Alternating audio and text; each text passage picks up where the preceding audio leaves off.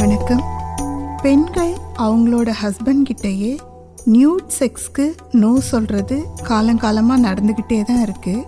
இந்த மாதிரியான ஒரு கேஸ் ஹிஸ்ட்ரியை தான் டாக்டர் காமராஜ் இன்னைக்கு நமக்கு சொல்ல போறார். அவங்க புதுசாக கல்யாணமான இளம் தம்பதியினர். ரெண்டு பேருமே சென்னையில் பிறந்து வளர்ந்தவங்க தான். நல்லா படித்து கை நிறைய சம்பாதிக்கிற வேலையிலையும் இருக்கிறாங்க. ரெண்டு பேரும் காதலிச்சும் கல்யாணம் பண்ணியிருக்காங்க. செக்ஸ் லைஃப்பில் திருப்தி இல்லை அப்படிங்கிற பிரச்சனையோட தான் அவங்க ரெண்டு பேரும் என்னை மீட் பண்ண வந்திருந்தாங்க. முதல்ல ஹஸ்பண்ட் கிட்ட பேசினேன். ரொம்ப ஆசாசியாக லவ் பண்ணி கல்யாணம் செஞ்சோம் டாக்டர் ஆனால் செக்ஸில் திருப்தியே இல்லை. எப்படி எப்படியோ இருக்கணும்னு ஆசைப்பட்டேன். என் ஒய்ஃப் எதுக்குமே ஒத்துக்க மாட்டேங்கிறா என்றார்.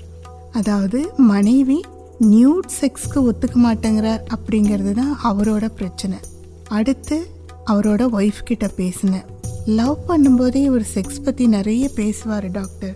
எல்லாம் கல்யாணத்துக்கு பிறகுதான்னு கண்ட்ரோல் பண்ணி வச்சுருந்தேன். கல்யாணத்துக்கு அப்புறம் இவரை சமாளிக்கவே முடியல. இது ஒரு பக்கம் இருக்க இன்னொரு பக்கம் என்னோட ஃப்ரெண்ட்ஸ் எல்லாம் நியூட் செக்ஸ் வச்சுக்கிட்டினா அவருக்கு உண்மையில சீக்கிரமே கிக் போயிடும்னு சொல்லி பயமுறுத்திட்டாங்க. செக்ஸில் ரொம்ப ஆர்வமாக இருக்கிற என் ஹஸ்பண்டுக்கு நான் சீக்கிரமே சலிச்சு போயிட்டா அவர் வேற ஏதாவது அஃபேர் வச்சுப்பாரோன்னு பயமாக இருக்கு டாக்டர் என்றார். பெண்களுக்கு செக்ஸில் பெற்றோர் சொல்கிறது நண்பர்கள் சொல்கிறது நிறைய குழப்பங்கள் இருக்கும். அதெல்லாம் அவங்களோட கருத்துகள் மட்டுமே. அதையெல்லாம் பெட்ரூம்க்கு வெளியே வச்சுட்டு பெட்ரூம்குள்ளே உங்களுக்கும் உங்கள் கணவருக்கும் பிடிச்ச மாதிரி வாழுங்க. அதுதான் உங்கள் தாம்பத்திய வாழ்க்கையோட ஆயுள கூட்டம். அந்த பொண்ணுக்கும் இந்த ஆலோசனை சொல்லி அனுப்பி வச்சேன்.